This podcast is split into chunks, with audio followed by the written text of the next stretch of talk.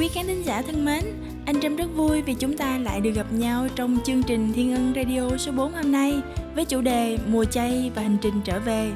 Thiên Ân Radio xin kính chúc tất cả quý thính giả những ngày đầu năm thật bình an và hạnh phúc nhé. Chúng ta vừa cùng nhau đón một cái Tết thật đặc biệt trong tâm thế vừa vui xuân vừa chống dịch Covid-19. Giờ đây, người người nhà nhà lại bắt đầu lao động, học tập và trở lại cuộc sống thường nhật.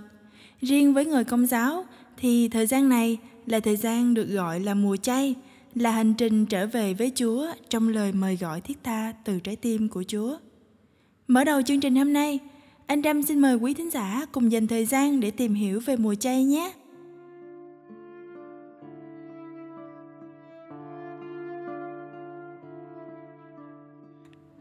Mùa chay là mùa sám hối đặc biệt để chuẩn bị mừng lễ vượt qua của Đức Kitô. Mùa chay là thời gian 40 ngày trước lễ phục sinh, khởi đầu từ thứ tư lễ tro và kết thúc trước thánh lễ tiệc ly chiều thứ năm tuần thánh. Mục đích truyền thống của mùa chay là việc chuẩn bị của các tín hữu qua lời cầu nguyện, sám hối, ăn năn tội lỗi, thực hành bác ái từ thiện, chuộc tội và từ bỏ chính mình – Số 40 có lẽ mang nhiều ý nghĩa kinh thánh như 40 ngày ông Môsê trên núi Sinai với Thiên Chúa. Thiên Chúa làm trận Đại Hồng Thủy 40 ngày đêm. Hành trình 40 năm đến đất hứa của người Do Thái. Lời kêu gọi sám hối của tiên tri Jonah cho thành phố Ninive và đặc biệt thời gian 40 ngày dường như tượng trưng cho 40 ngày chay tịnh chịu ma quỷ cám dỗ của Chúa Giêsu trong hoang địa. Thời cận đại, theo quy định của giáo hội, đề cao tinh thần của việc ăn chay, thì ngày thứ tư lễ tro, ngày thứ sáu tuần thánh và tất cả các ngày thứ sáu trong tuần buộc các tín hữu từ 14 đến 60 tuổi phải giữ chay và kiêng thịt. Nhưng ngày nay, luật này được nới lỏng và chỉ buộc giữ chay, kiêng thịt vào thứ tư lễ tro và thứ sáu tuần thánh. Những ngày khác, tín hữu được khuyến khích ăn ít hơn.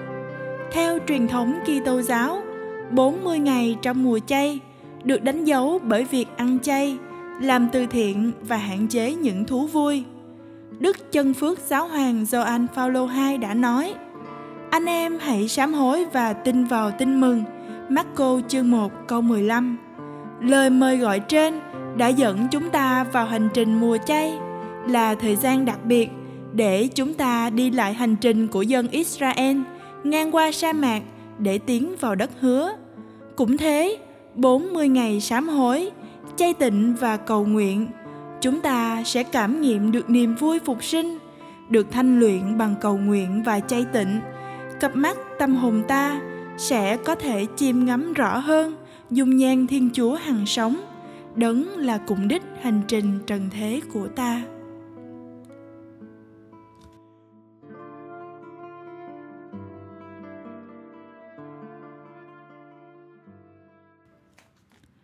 Quý vị ạ, à, trong chủ đề mùa chay và hành trình trở về hôm nay, Thiên Ân Radio sẽ gửi đến quý vị một ca khúc đặc biệt về mùa chay do Thiên Ân Radio tuyển chọn. Ca khúc Ánh sáng và bóng tối được Linh Mục Quang Uy và chị Thúy Trang sáng tác từ cảm hứng của một câu chuyện do cha Tiến Lộc kể lại. Dưới đây là câu chuyện của cha Quang Uy kể về hoàn cảnh ra đời của ca khúc này. Đang ngồi suy nghĩ miên man, để chuẩn bị cho bài giảng Chúa Nhật tuần này. Tôi nghe vọng lại từ một căn phòng của giáo xứ dưới tầng trệt. Tiếng các bạn trẻ trong ca đoàn đang tập một bài thánh ca quen quen. Lắng nghe kỹ một chút, tôi nhận ra đó là bài sám hối, còn có một tên gọi khác là ánh sáng và bóng tối. Một bài có thể coi là sáng tác chung của bạn Thúy Trang trong nhóm Mai Khôi, của cha Tiến Lộc và của chính mình. Nay thì cô bé Thúy Trang, học trò nhạc ngày xưa của tôi, đã lập gia đình với bạn Trọng Khoa, cũng là một người trong nhóm Mai Khôi và có một cháu bé sống tận bên San Jose, Hoa Kỳ. Bài hát lấy ý tứ theo câu chuyện cha Tiến Lộc kể trong một lớp bồi dưỡng giáo lý viên đúng 20 năm về trước, khi tôi còn chưa có ý định xin vào dòng chúa cứu thế không biết cha đã đọc được câu chuyện này ở đâu. Có lẽ của một tác giả ngoại quốc. Rồi nhân hôm ấy tĩnh tâm, cha dùng câu chuyện làm gợi ý để chúng tôi cùng sám hối. Tôi nhớ rõ cha kể câu chuyện giống như một dụ ngôn như thế này.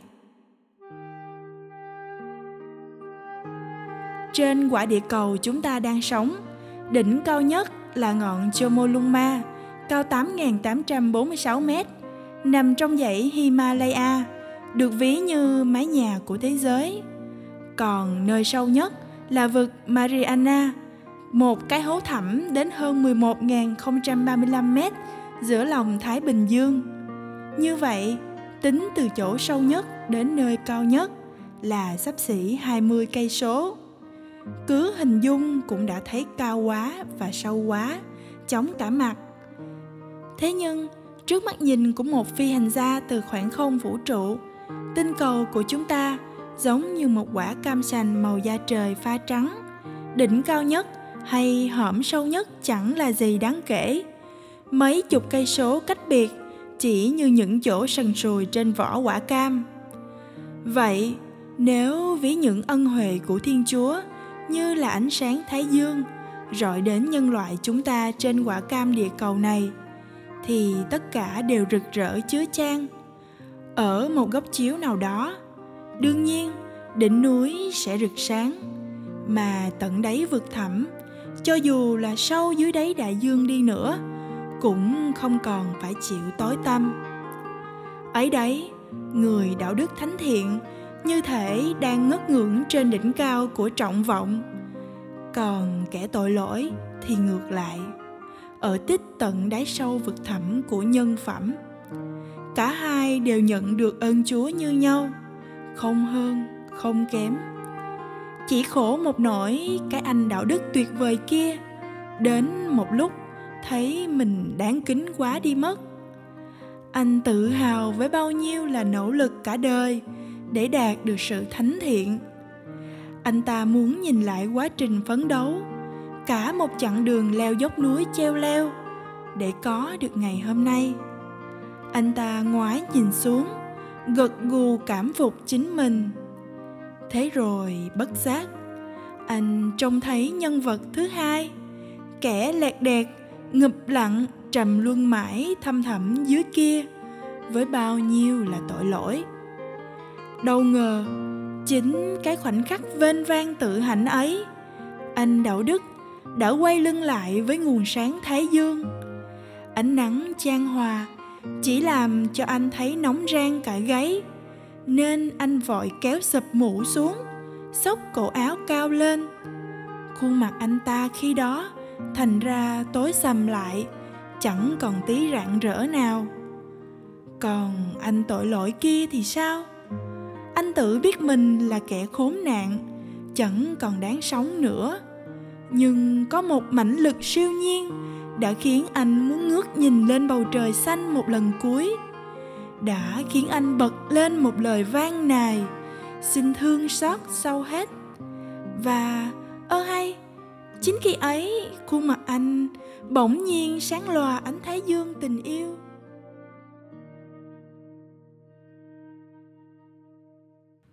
Bẵng đi mấy năm, một tối vừa đi làm về đang ăn vội bát cơm mẹ để dành cho tôi. Tôi chợt trông thấy một trang giấy kẻ nhạc nằm trên bàn ăn. Chị tôi bảo, của thúy trang lúc chiều mang lại nhờ em đặt lời đấy. Tôi quên cả ăn, bị hút ngay vào giai điệu trẻ trung. Rất mới, rất lạ của cô bé mới tập tành sáng tác. Và rồi từ đâu đó trong ký ức, câu chuyện cha tiếng lộc như chạy về lăn dài trên trang giấy thành lời cho bài nhạc của thúy trang. Vừa hoàn tất bài hát, tôi lấy xe đạp chạy ngay ra ngoài ô, đến nhà thúy trang. Lúc ấy, cả khu vực ven xa lộ bị cúp điện tối mù mù. Ông bố thúy trang thắp cho một ngọn đèn dầu. Cả bốn chị em cô bé xúm lại trước trang giấy bản thảo. Tôi ôm đàn guitar hát luôn. Dứt bài mọi người bần thần, thinh lặng. Không phải là một bài hát như mọi bài hát. Đây là một lời cầu nguyện. Đây là một lời sám hối. Ít là cho cha tiến lộc và cho anh em trong nhóm mai khôi chúng tôi dạo ấy. Sau này, rất nhiều bạn trẻ sinh viên, rất nhiều người trong cộng đoàn ở nhà thờ mai khôi đường tú sương nơi chúng tôi hát lễ chiều thứ hai hàng tuần và tại nhiều nhà thờ khác, trong nước lẫn ngoài nước cả những anh em trẻ trong dòng chúa cứu thế của tôi bấy giờ cũng cùng một cảm nhận, cũng cùng một thúc bách phải sám hối như thế và rồi hôm nay, sau khi suy niệm về câu chuyện dụ ngôn trong tin mừng Luca, chương 18 câu 9 đến câu 14 của Chúa Giêsu. Tôi mong những chia sẻ này có thể mời gọi các bạn gần xa cùng sám hối.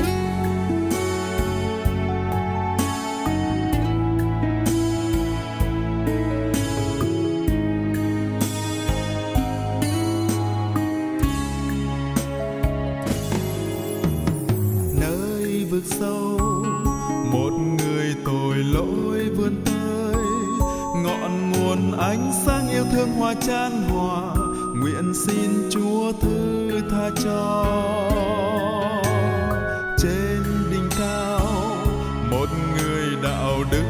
quay xuống, tự hào với những công lao ngày qua ngày, vượt bao cám dỗ treo leo. Mặt trời vẫn sáng soi cho hai thân phận, dù là phía cuối nơi sâu vực sâu. Mặt trời vẫn sáng soi cho hai tâm hồn, dù nơi chót vót cao xanh.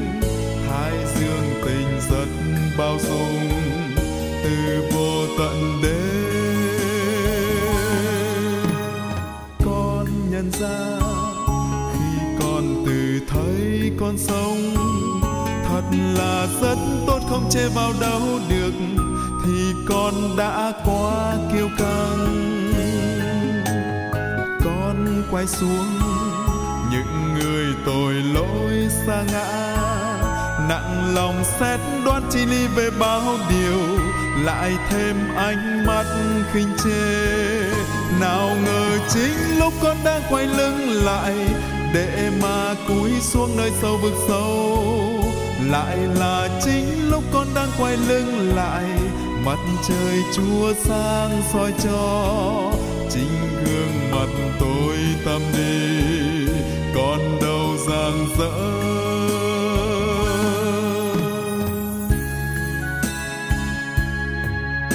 Ánh thái dương chiếu tỏa cho những ai nỗ lực trèo lên đến đỉnh non cao.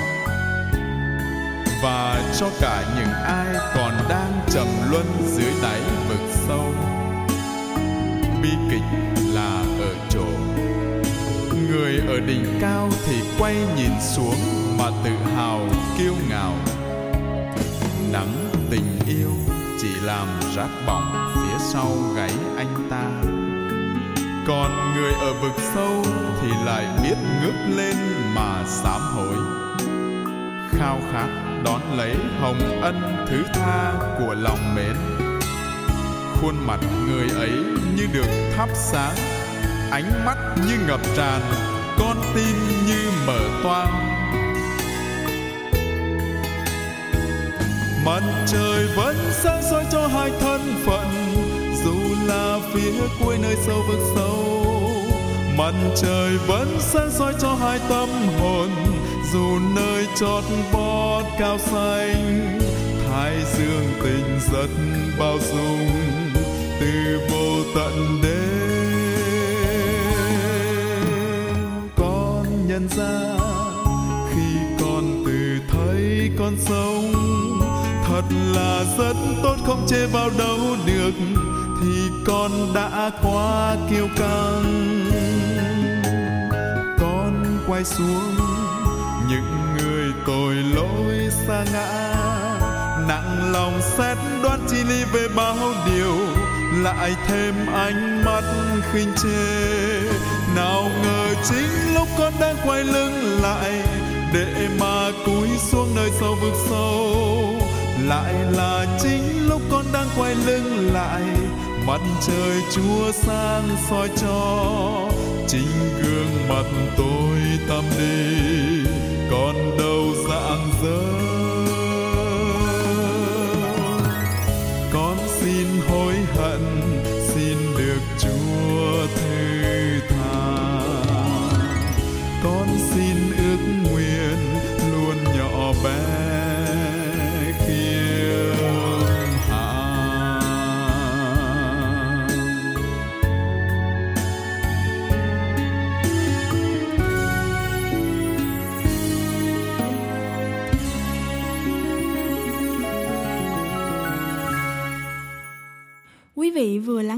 khúc Ánh sáng và bóng tối do Linh Mục Xuân Đường thể hiện.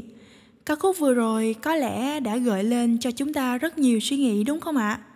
Đặc biệt là về thái độ cầu nguyện và tinh thần sám hối trong mùa chay thánh này. Và một bài hát tiếp theo rất hay và ý nghĩa mà Thiên Ân Radio muốn gửi đến quý vị là bài Xin Ngài thương con do Linh Mục Thành Tâm sáng tác, được thể hiện qua giọng hát ngọt ngào và sâu lắng của ca sĩ Lại Hằng.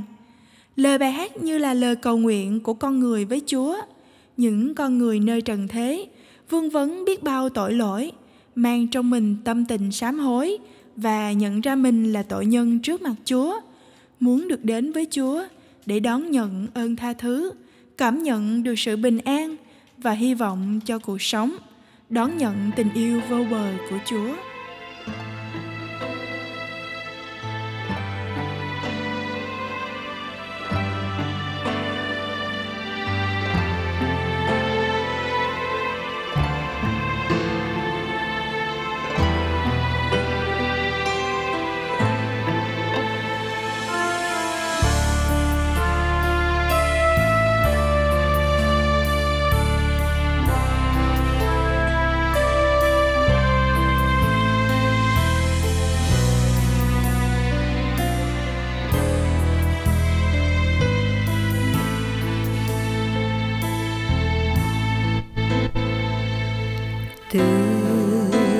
Vùng sâu tối tăm.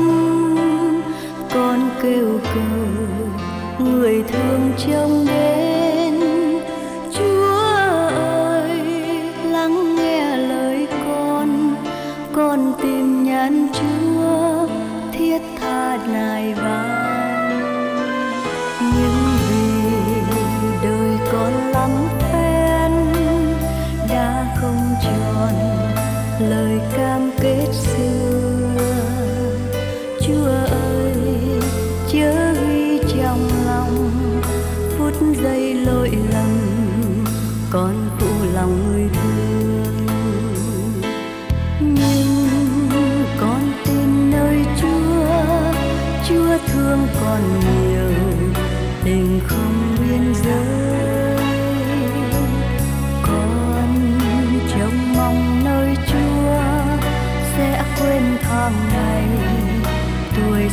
xuân chót dài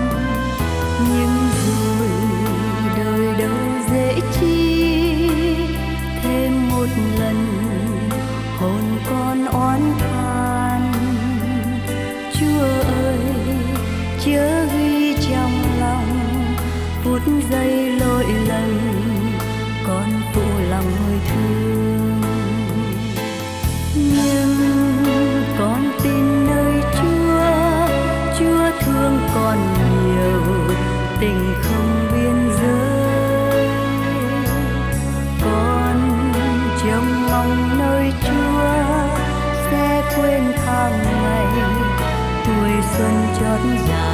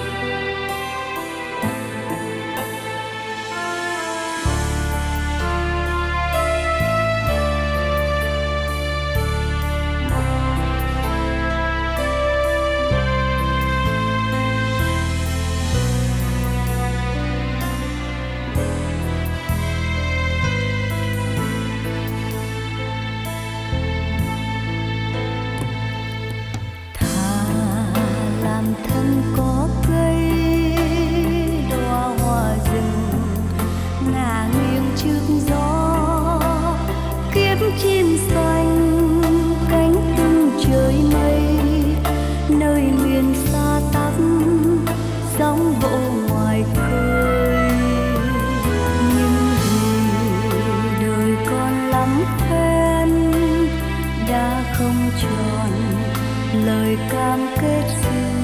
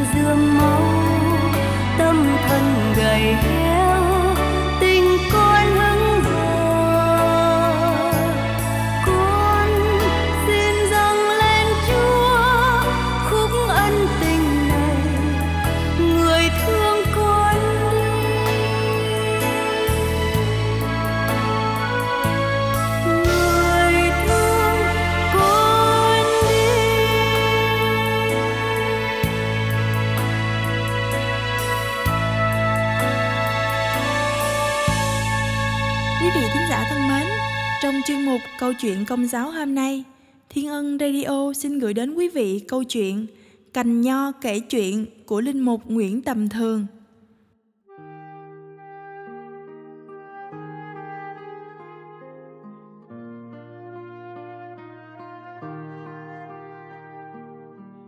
Ngày xưa, tôi là một cành nho xinh. Tôi xin kể chuyện những gian nan đời tôi. Trong những ngày tháng ấy, người làm vườn nói với tôi nhiều lắm. Chúng tôi tâm sự với nhau bên những chiều úa nắng, những bình minh, có hy vọng, có đau đớn, có mệt mỏi, có lừa dối. Tôi xin kể lại những tâm sự ấy như một đoạn đời thiêng liêng. Không biết tôi vào đời lúc thời gian đang là xuân, hạ hay thu từ một mầm non nhỏ, tôi chào nắng. Nắng ấm làm tôi nôn nao, rồi sức sống như bừng vỡ trong tôi. Bao nhiêu mầm non khác trong da thịt tôi vỡ vỏ chào nắng theo. Tôi thành một cành nho xinh đẹp, rủ lá xuống vườn nho. Người làm vườn rất vui, nhìn tôi mơ một mùa nho sai trái rồi một ngày bất ngờ, có cơn gió vô tình từ đâu bay tới. Làn gió như nghịch, như đùa. Nó làm chùm lá đập vào nhau, rách rơi xuống đất ẩm. Tôi đâu biết trên đời lại có gió như thế. Lần đầu tiên tôi gặp gió. Tôi thua cuộc trong cái thờ ơ không biết chuẩn bị đề phòng người làm vườn thương tôi, đến bên tôi, và người làm vườn ấy dâng một lời kinh. Lạy chúa, đời sống thiêng liêng của mỗi tâm hồn, mỗi gia đình, mỗi tu viện cũng giống như cành nho. Người ta nói về những chùm nho đẹp, nhìn những cành lá xanh mà ước mơ. Nhưng gió đến, lá xanh có thể rách chùm nho càng sai thì càng dễ rơi xuống. Cành nho vững được trước gió là nhờ những sợi dây nho nhỏ cuốn vào hàng rào. Chính những sợi râu nhỏ không ai để ý, chả ai nói tới, lại mang một trách nhiệm lớn như thế. Gió có thể làm chính những cành lá đập vào nhau mà rách. Giống như cuộc đời vậy, lúc gió bão cuộc đời xảy ra thì chính anh em trong nhà người trong cùng tu viện, kẻ trong một giáo hội. Vợ chồng với nhau có thể sâu xé nhau. Những sợi râu nhỏ kia là hình ảnh của những giây phút cầu nguyện và xét mình. Nó nhỏ và âm thầm, nhưng thiếu nó, đời sống thiên liêng sẽ sụp đổ. Chùm nho có đẹp, lá có xinh, nhưng không có những sợi râu bám chặt vào thân rào gió sẽ làm nó tan tác. Bao nhiêu công trình, tông đồ đẹp như mùa nho sai trái, nhưng thiếu cầu nguyện và xét mình, nên chúng trở thành ghen tị, hiềm khích, chống đối lẫn nhau. Những sợi râu nhỏ ấy có thể là những tối hồi tâm chung giữa vợ chồng, gia đình đọc kinh chung.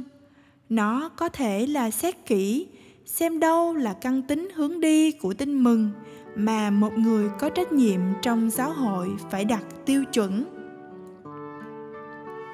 Sau lời nguyện của người làm vườn, sau trận phong ba ấy, tôi dè dặt hơn vì biết gió đến bất chợt.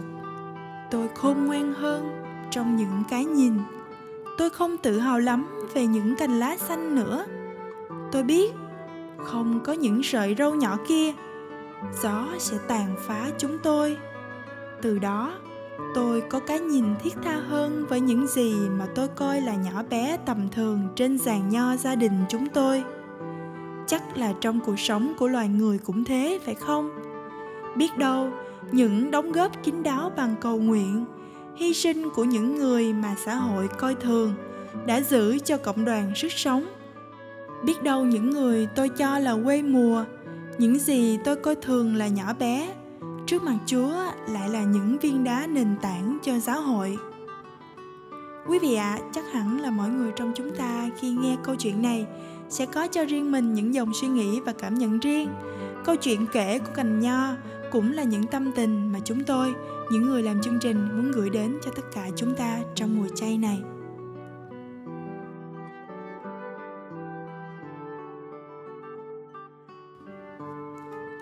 Quý thính giả thân mến, Thiên Ân Radio xin cảm ơn quý vị đã dành thời gian để lắng nghe, cảm nhận và chia sẻ cùng chúng tôi trong chương trình hôm nay với chủ đề Mùa chay và hành trình trở về.